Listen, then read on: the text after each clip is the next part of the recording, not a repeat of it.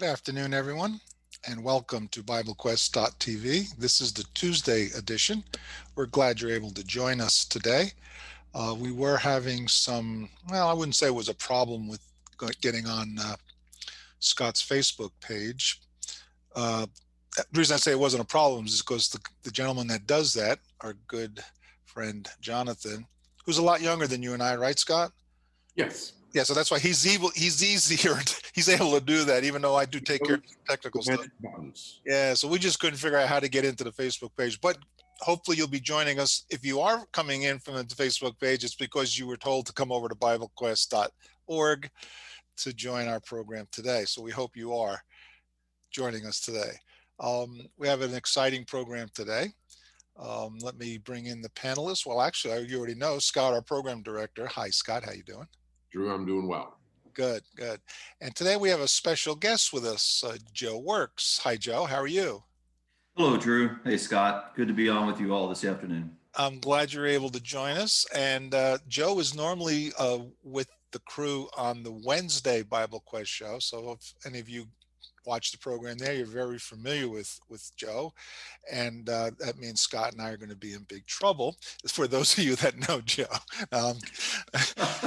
Joe's got an excellent sense of humor, so I just try to feed him some lines. So what we're going to do is we've asked Joe to come in today to join us the program, to talk with us on the program, have a discussion. Before we get to that, what Joe's going to talk about, though, is, as usual, if you're coming in on the Bible Quest app, we do want you to participate with the discussion. Click on the button that says chat or the Q&A button. Either one of those will work, and just type whatever information you want to share with us, and we'll be monitoring that and bring it to the panelists. So with all that said, Joe, what are we talking about today now that we put you on the spot? Well, before we say that, let me just say what an honor it is. I feel like the field reporter for the local news channel that's been invited to go to New York City to be on Good Morning America or something. You know, such a promotion that I'm on the Tuesday afternoon after being on the Wednesday for so long. Do you want me to share that with Jeff tomorrow too? I think we should throw Joe under the bus, right? Yeah, right. Oh, I've been there before. Jonathan's tied up. Stephen's not available right now. Jonathan's tied up. His wife's having a baby or something.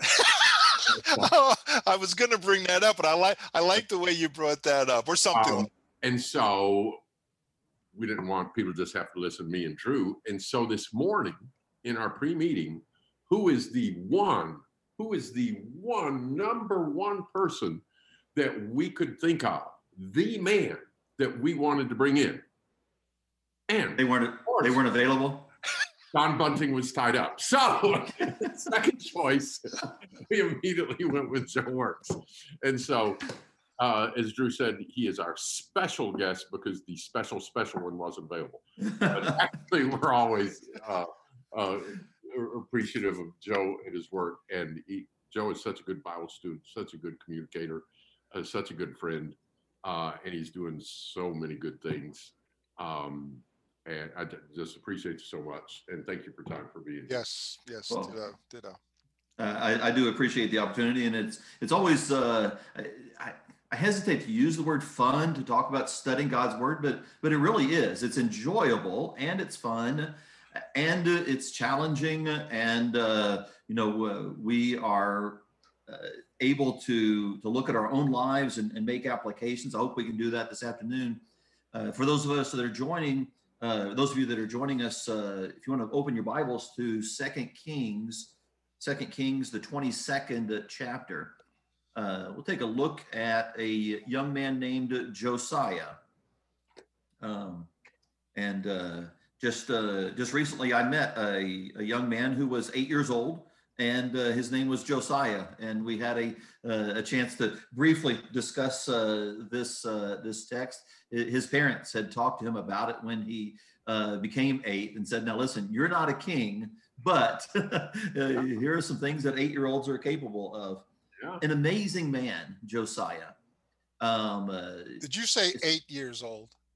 He was 8 years old when he became king. 2 Kings 22 and verse 1. Yes. And when you think about the fact that he was 8 years old and his heritage, his lineage, his father was Amon, his grandfather was Manasseh, two of the worst kings in Judah. I think if you look at the evil that was accomplished during Manasseh's reign, it is unparalleled for Judah. And Manasseh turned his life around at the end, but was unable to change the course for the nation. His son Ammon followed right in the evil steps that he had done and forsook the Lord. 2 Kings 21 and verse 21 talks about 20 and 21. And so then you see this young man comes on the scene. He's 8 years old when his father Ammon has died. Josiah becomes king at 8. You would think we've got a wicked nation, wicked dad, yep, a lot of wickedness by his grandfather. And yet God uses this young man, Josiah, to preserve the nation for a period of time, and make some pretty drastic changes for his generation. And when you think of just really anybody, you give a lot of power to somebody and it can really go to their head. You give a lot of power to a young person, it could really go to their head. And so with that background, and then there's a lot of grown men became kings in Judah and handled it really, really poorly. So that was just all the more remarkable. Yes, that's exactly right. It does show us that, you know, whatever our history, whatever our, you know, we see on these TV shows or whatever, where the psychiatrist will talk about, well, this is because of what your mom and dad did or whatever. Maybe one good point to gain right here from the very beginning is we do not have to let those things determine our course of life. We may have been brought up with bad parenting or grandparenting, but we have the opportunity to serve the Lord and to be faithful to him. We ought not to use those as excuses or to see those as somehow obstacles that can't be overcome. They may be difficult, but Josiah ought to give us a challenge to do what's right, regardless of where our parents sought to take us or wherever they went. That's a good point, because Josiah was not a superhuman. He's a regular human being like the rest of us, and he does not let those influences affect them. So if one human being can do that, others can do it as well. I want to throw out a question for you two, just a brief question, but it has to do with this, the point that Joe's making here. And just think, you know, what are some things that would be helpful for a person to do in their own mind to choose to be a victor instead of a victim? Because I think there's lots of people that are victimized in various ways, some minor, some major, some extremely traumatic. But some people are swallowed up with being a victim, and some people end up leading victorious lives. What are some of the things that you would say to help people with that type of thinking? To me, one of the key ones would be to say, you need to follow the Lord and his example, as opposed to just accepting doing what your parents or your older siblings were doing. We have a great example of a father, our heavenly father, and we should submit to him above all. Yeah. Would you say any of the famous those of faith in chapter 11 of Hebrews to follow that and look at their examples as well, because they have imperfections in their lives like we do, but yet we can see positive things to overcome those imperfections. Yeah. Good point. Yeah. Even when good people mess up, they can come back to the Lord and serve him. I mean, it's interesting, even right here in this text, it talks about Josiah in verse 2, that he walked in the ways of his father, David. You know, it doesn't mention Ammon. It doesn't mention Manasseh. It goes way back to David, and he's the bar, right? That's where the bar is set. You're going to be a good king. You're going to be like David. And so goes back to, but David wasn't perfect. But when David messed up, he sought the Lord. He repented and he tried to do what was right. So at 8 years old, he begins to reign, and he does what's right in the Lord's eyes, in the sight of the Lord, verse 2. And then we kind of skip, both Kings and Chronicles skips a period of time, and in verse 3, we get to the 18th year of his reign, and he's been doing some reforms and cleaning up the nation some, it seems. But at this point then, he wants to have the temple restored. And so he has money sent to those who would do the work of fixing up the temple. The temple's been in disrepair for decades, from the time of Manasseh and Amon. Manasseh reigned 55 years.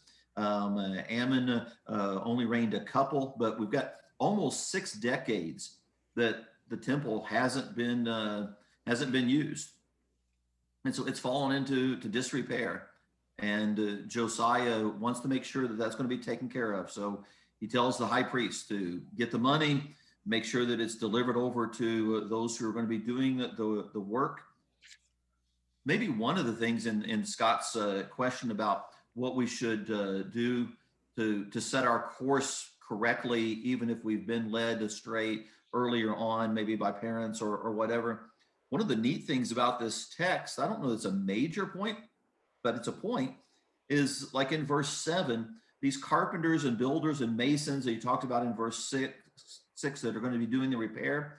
He says there needs to be no accounting made of them of the money delivered into the hand, because they deal faithfully. God has provided Josiah with other faithful men around him that he can trust. And indeed, they do the work. They do a good thing. It would be helpful for us to think about, who are we associating ourselves with? Who are we putting our trust in? Who are we confiding in even? God will provide for those things if we will search for them. I want to just respond to that a little bit. I don't want to make too much of it, but that's the way the Lord works, that there are people in here who favor the Lord and are on the Lord's side. There's also enemies of the Lord. Obviously, at this time, there's a lot of enemies of the Lord. Mm-hmm. So wouldn't you say that Josiah is surrounded by all of that on both sides, right? Yeah, absolutely. But yeah, it's the ones that are faithful to the Lord that end up being the ones he is working with. And so maybe there's something he notices about them. Right. I suspect that that's the case. Yep. He's done some investigating, or the Lord has provided him with that information one way or another. He operates with a lot of prudence, with a lot of wisdom and insight in all of his actions. It seems as if he's quite calculated in what he does. Josiah is, and he's only 26 years old when he takes this job on. And so by this time, he knows the playing field, he knows who's around him, and he is faithful to the Lord. Right. Wow. Yeah. Just a chronology note, it was back in another text, we know that it was back in his 8th year, at age 16, that he set his heart to serve the Lord. Just one comment I would like to make about that is, sometimes we hear, and sometimes parents can have this attitude about teenagers. Well, teenagers are going to be teenagers, and just expect they're going to be rebellious. They're not going to be spiritually minded. Let them sow their wild oats. Let them do what they want. Then later they can. This is a 16-year-old boy with a lot of temptation put in his lap by giving him that much power and access to wealth and such.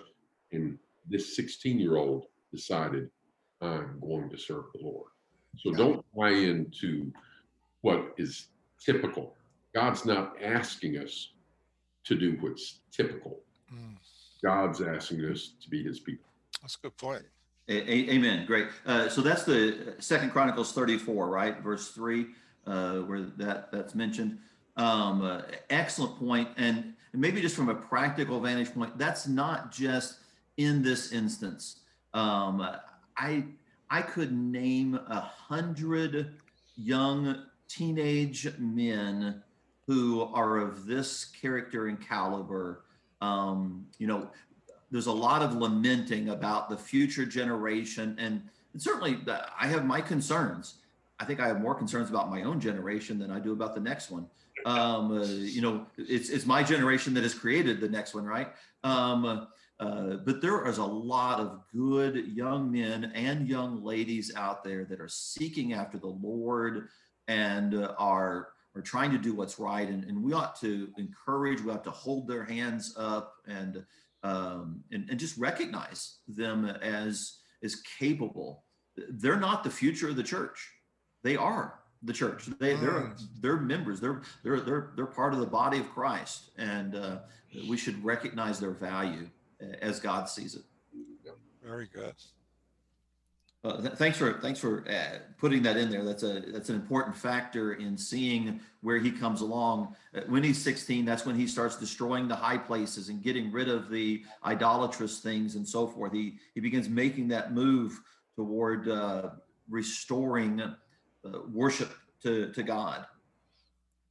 And so then he begins here then in this text in 2 Kings 22, making sure that the temple, the house of the Lord, is going to be taken care of. And as they are working on that, in verse 8, it says, Hilkiah the high priest said to Shaphan the scribe, I have found the book of the law in the house of the Lord. Hilkiah gave the book to Shaphan, and he read it. Shaphan the scribe went to the king, bringing the king word, saying, your servants gather the money that's found in the house, have delivered it into the hand of those who do the work, oversee the house. Then Shaphan the scribe showed to the king, saying, Hilkiah the priest has given me a book. Shaphan read it before the king. Now, just think about that for a minute. As they begin to clean up the temple, they find, behind a table or something, there's a scroll that has fallen off, or whatever, it's in the corner, or it's stuck in the umbrella stand or someplace, and they're like, wait, this is God's word. And they read it, and you can imagine the haste that they would have made to get to the king, and fairly quickly, okay, king, we're doing what you told us to do, but we found this, and you need to listen to this. Wait a minute, Joe, are you saying they weren't referring to the word all these years? They didn't have readings in it. They weren't paying any attention to God. So remarkably, no, during the time of Manasseh and Amon, the nation as a whole was not serving the Lord. They were worshiping every idol imaginable, the sun, the moon, the stars, creatures, earth, whatever they could think of other than Yahweh. They were worshiping. Wow. And so the temple doors have been closed. There's no activity going on inside the house of the Lord. It's just collecting dust there. And so, yeah, this word has been essentially lost. So they must have known that there was such a thing as the word of the Lord, because he sees something and he goes, this is the word of the Lord. Whoa. Yeah. It's helpful maybe to notice that pretty quickly we are introduced to the high priest and to the scribe, and so there are some faithful members in the nation, and again, God puts those in contact with Josiah, and Josiah is able to do with them what he wants, and he thankfully chooses to serve God with them. Quite a contrast to what Joash does, a young king as well, who ends up following after the wrong counsel as he gets older. But Josiah, very much, God is providing him with godly people around to do the right thing. I wonder what it would have been like if someone other than this individual found the book, and it was someone who doesn't care about it, picks it up and says, oh, that's pretty interesting, but we got our creed book over here. We're going to stick with that. No, there was the pagan book or whatever one they're following. Yeah, that would have been the popular view at that point. Yeah, and there would have been some retained knowledge, whether in some either piece of writing or just what they've been doing or whatever, or some other documents, because they are in there working on the house of the Lord, and it's the high priest. He knows he's the high priest. So it's not like there's a total vacuum They don't know anything about the Torah, but it, after a period of time and a number of years, you can do things and it just, you're doing what was done before, and sometimes you don't know why, and you're not going back to look at the text. And here, great point. They have in their hearts to serve God. They're getting rid of the evil, casting out the vile, and now they're trying to fill in the right things. And so cleaning the temple. And again, God provides the word for them. They find this scroll there, and when they read it, the king is nervous. And again, he says in verse 13, go inquire of the Lord for me. And so they go and talk to this prophetess named Huldah, verse 14. And so again, you have the high priest, we have the scribe, we have a prophetess. There are godly people around, but they've not been employed until we get to this reign of Josiah. Can you explain his mindset or his emotional reaction in verse 11? What does that mean? Yeah. He tears his clothes. He is distraught. The idea of tearing your clothes is the sense of, I cannot tear my heart, so I tear my clothes as a manifestation of my torn heart. That's the best description that I can think of for the tearing of the clothes. It seems like through the scriptures, that's pretty consistent with most of the examples, I think. So would you get the impression from that he also in his up to his 26th year, he did not have the book or the word of the Lord with him? Right. Yeah, he's been instructed somehow. Again, you have the high priest. Maybe they had some writings, but they don't have this. And whatever's in this scroll is going to change their life. It's going to change their attitude toward it. They realize the urgency of getting things right with God. That kind of reminds me of I've been a religious person all my life, not necessarily a Christian. In fact, definitely not a Christian. So I knew about God and I carried out things about God, went to the temple, not that I was Jewish, but whatever, I was in a denomination. And so I knew things. I guess I was just taught these things through my upbringing.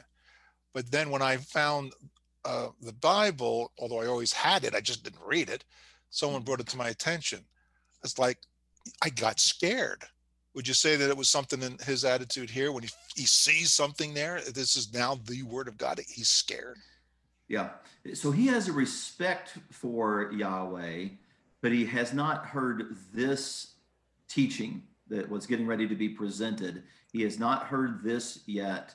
And when he hears that, then he's like, okay, we've got to act upon this. And so, yeah, I think that's a good comparison, which of course we need to think about. You know, none of us, I think, would claim, well, I know everything about the Bible. I understand it all. And so as we read, we come across something new. We come across something different. We ought to have the respect for God, the love for his word, the desire to please him, and then the courage to make changes that need to be made. Not just thinking, well, we've gotten rid of the high places and we're fixing up the temple. Isn't that good enough? No, if there's something new that's been revealed, we need to make that change like Josiah does here. I want to offer two illustrations. I'll offer one now and then one after we've gone through more of the text. But there was an older preacher, passed away now, used to be down in Virginia, and he would make this point. We need to be more like an archaeologist than a museum curator. And what that's interesting. Instead of, okay, this is what we've learned and noticed so far, and so we're going to seal it off, put it behind glass, dust it, and stand there and let people look at it. Whereas what does an archaeologist do? He keeps digging. Digging. And when we come to the Lord, we're as babes, and we start off on milk and then we'll go to meat. We don't need to get a couple of years into the word and say, okay, seal it off, close it up, That's all. And don't keep learning. Keep digging. Keep learning. And I'll offer another illustration as we get to the end. But let's continue and see what is happening in this text. Yeah. So Joe, before we go on to people that might have come in just recently, we're in 2 Kings chapter 22, talking about Josiah, and we're at the point where he discovers they discover the word of the Lord. For around what, right, verse 13 or 14 you're at? Yeah, so I want to look at 13 here quickly. I mentioned that they send to find out from Huldah the prophetess in verse 14, but the reason why they send this for her is the king says, go and inquire the Lord for me, for the people, and for all Judah concerning the words of this book that have been found, for great is the wrath of the Lord that is roused against us. Now, this is a book that is ancient. This book has been around for hundreds of years, this scroll, or at least the original was.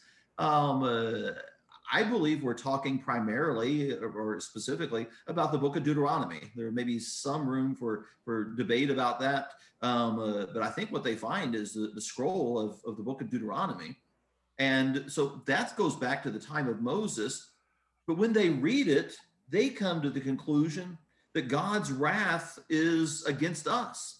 They make the application, even though this was a book that was written a long time ago, what it says applies to us. And God's angry with us. And we need to do something about that. What do we need to do about that? Let's find out from the prophetess what we need to do. So in verse 15, she tells them, thus says the Lord God of Israel, tell the man who sent you to me. That would be King Josiah, right? Thus says the Lord, behold, I will bring calamity on this place and on its inhabitants, all the words of the book which the king of Judah has read. And so all the words, the calamity. And so when we look back in Deuteronomy, chapters 28 and 29, 27, 28, and 29, you have these blessings and cursings that Moses tells, inspired by the Lord. Moses is telling the people, if you serve me, these will be the blessings. If you don't serve me, if you forsake me, these will be the curses. And it appears that that's what they're reading are those curses that are going to come upon the land if they abandon him. And so those are the things that they've read. And now they're like, oh no, God's angry with us. He's going to destroy us. And so she says, you know, those things, the calamity he's going to bring against the people.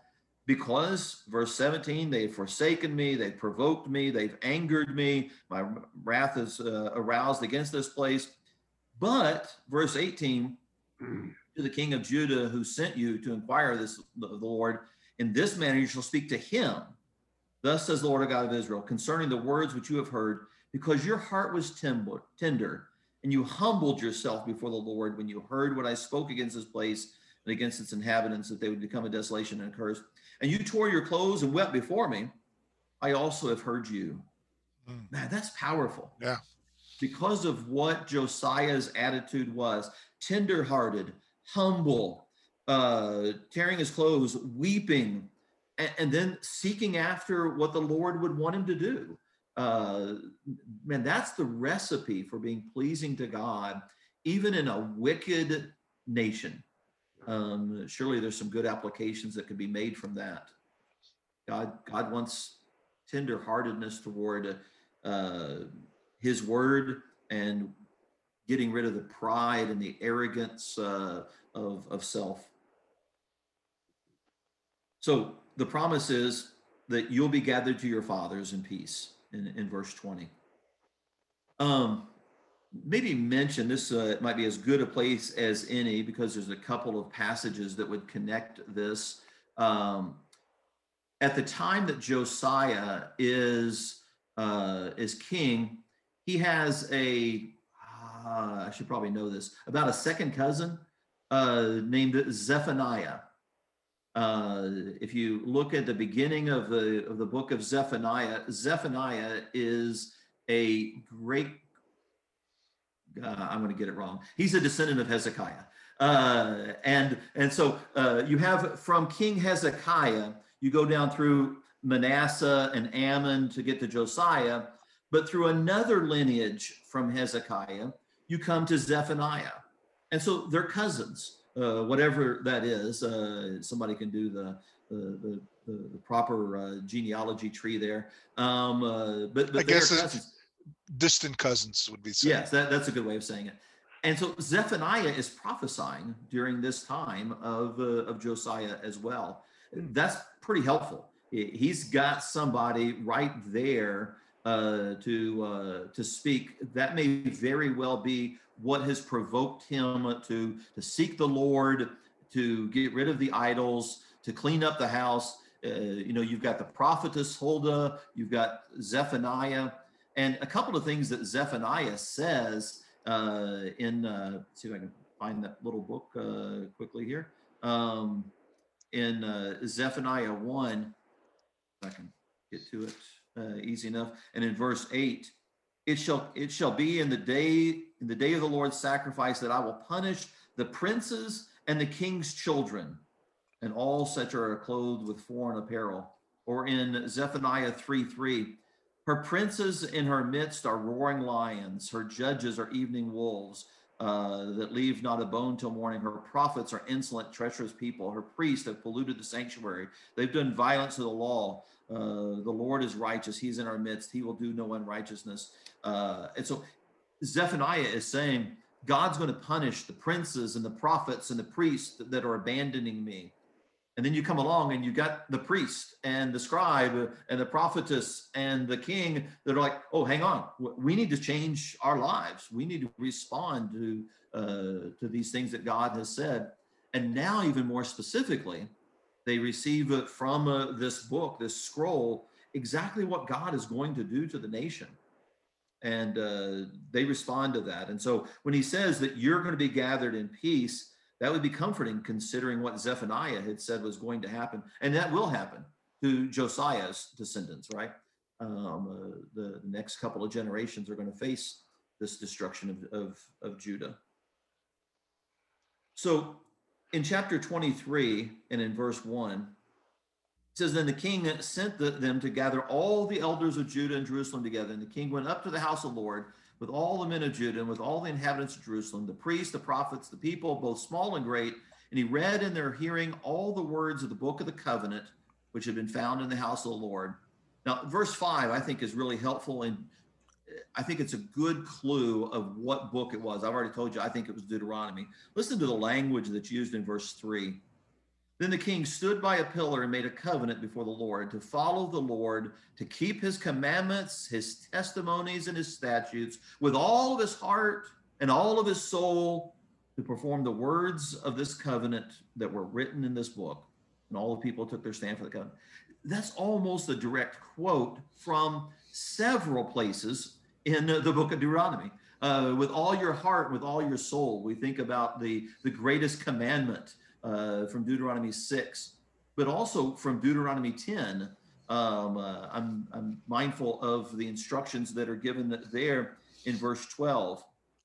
And now, Israel, what does the Lord your God require of you but to fear the Lord your God, to walk in all of his ways, to love him, to serve the Lord your God with all your heart and with all your soul, to keep his commandments of the Lord and his statutes. So the language that you have there, commandments and statutes, heart and soul, that's Deuteronomy language. It's not limited just to Deuteronomy, but if you were going to be talking about one of the books of the covenant, we would think typically of the Torah, the books of Moses. It really seems like what they're specifically referring to from verse 3, the language that they're using seems to reflect what they've read. And so they're going to follow the commandments and the statutes with all their heart, with all their soul. And everybody agrees, yep, that's what we're going to do. Mm.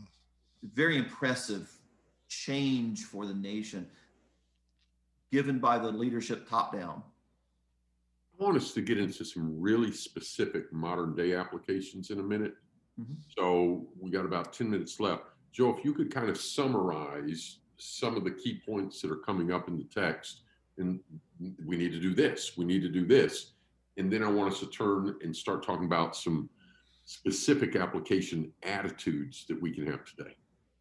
So you're talking about from this point on, from what's getting ready to come? Yeah, so they're going to get rid of all of the things that are displeasing to the Lord. They're going to remove the idols. They're going to remove the idolatrous leaders.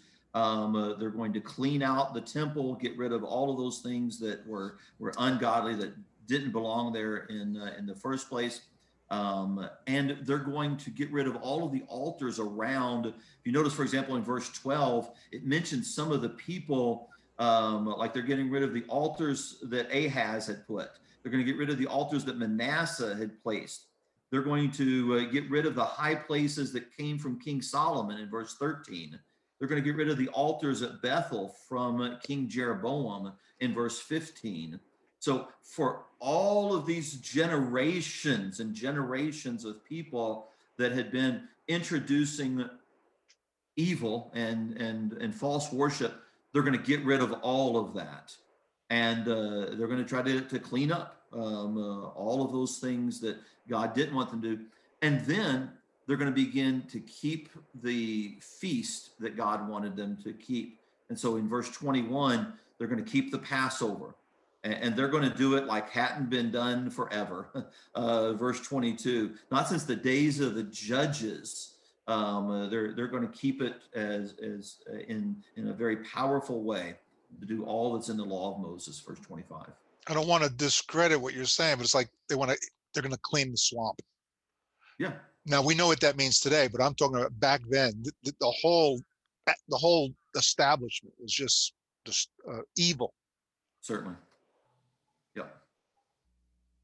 So let's think about some application of this today. What might be somebody's attitude? So I'll give an illustration. Psalm 145. If you got a Bible that was printed before the last few decades, you're lacking a verse in Psalm 145. Most of the Hebrew scrolls only have 21 verses in Psalm 145. And that's notable because it's an acrostic psalm, okay? It's like the first line begins with Aleph, the next one begins with Beth, and it goes through the Hebrew alphabet. But there's 22 letters in the alphabet. There's only 21 verses in the psalm. So it's like finding a child's alphabet book. A is for apple, B is for bear, but there's no N. You know, obviously there's a page missing. Well, they found that page. They found that verse.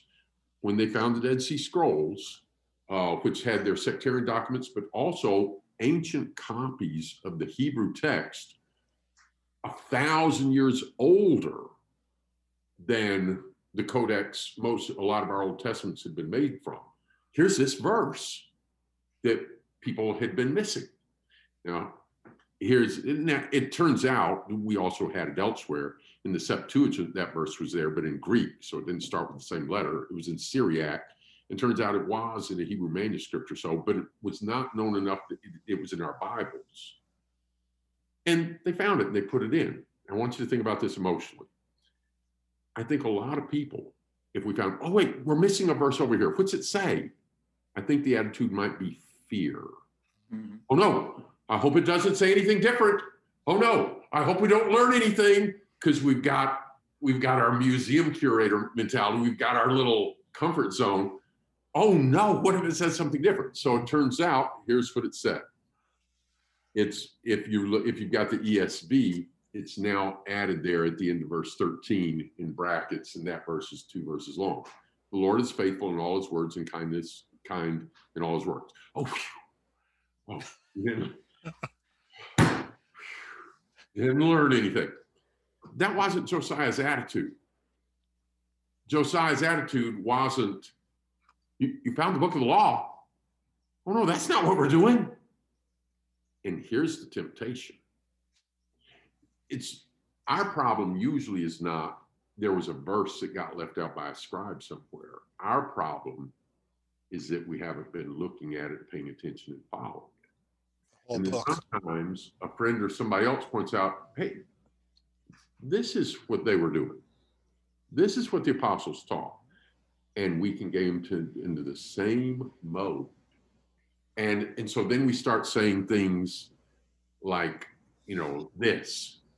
Well, if we start doing that, that would mean we were wrong before. And obviously God was pleased with us before.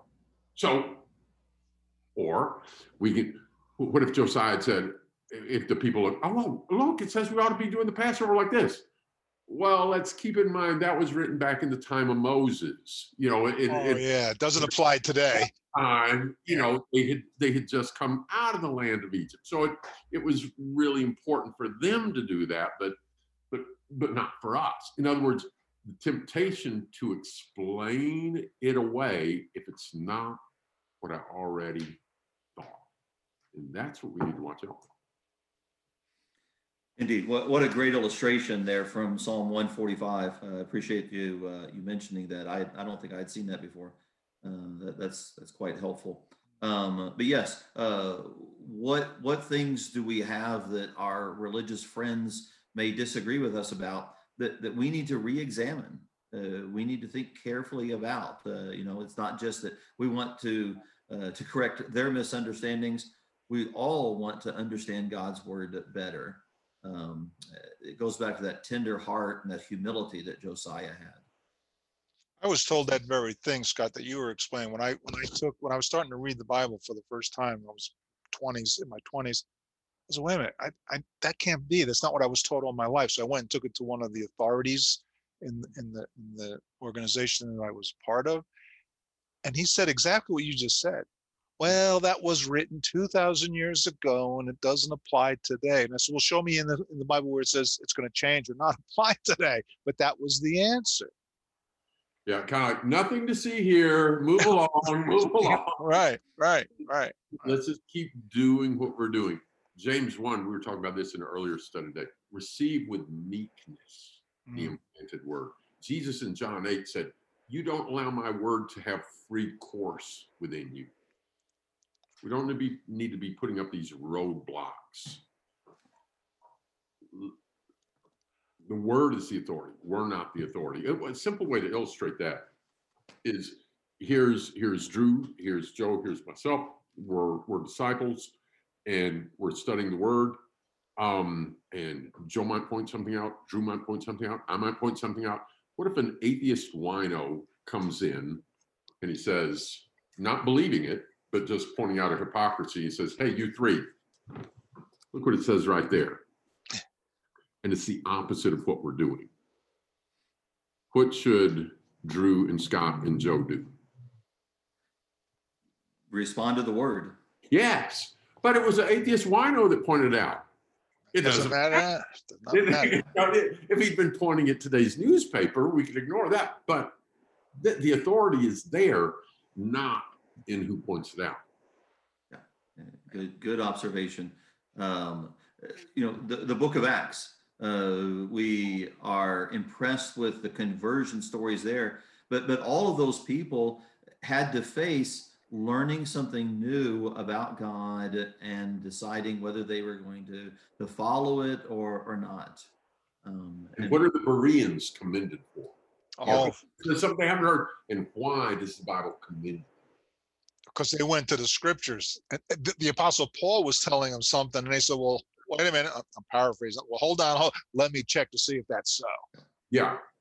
And they search the scriptures daily to see if it was so. Yeah. Very good. It's impressive. You know, we look at this, the big picture, the story of Josiah, and I think one of the things that we recognize is when God sees somebody with this tender-hearted, humble attitude, he provides them with opportunities. And so that's what we need to be. We need to be like Josiah, and we need to be looking for Josiahs. You know, we may be the Huldah or the Zephaniah or the scribe that can help somebody. We're not trying to prove ourselves right or win an argument. We just want people to know what God wants, because like here, there were curses coming upon them. There are damnations coming upon the world that we don't want them to face. And so we want them to escape and to die in peace, like Josiah was going to be able to do. If we want to do that too. Amen. Joe, thank you very much. I enjoyed being with you all. I'll go back to my lowly place tomorrow, but it was good being with you all today. I think now we need to contact Don and say that we're glad he was tied up today. That's exactly right. Joe, really appreciate you coming on. We want to thank all of you in the audience who joined us today on Bible Quest. We're happy you were able to be with us.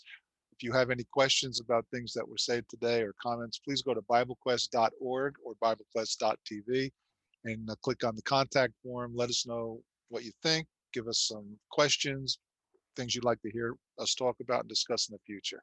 Again, thank you for everyone. Have a great day, and Lord willing, we'll see you next Tuesday. Bye.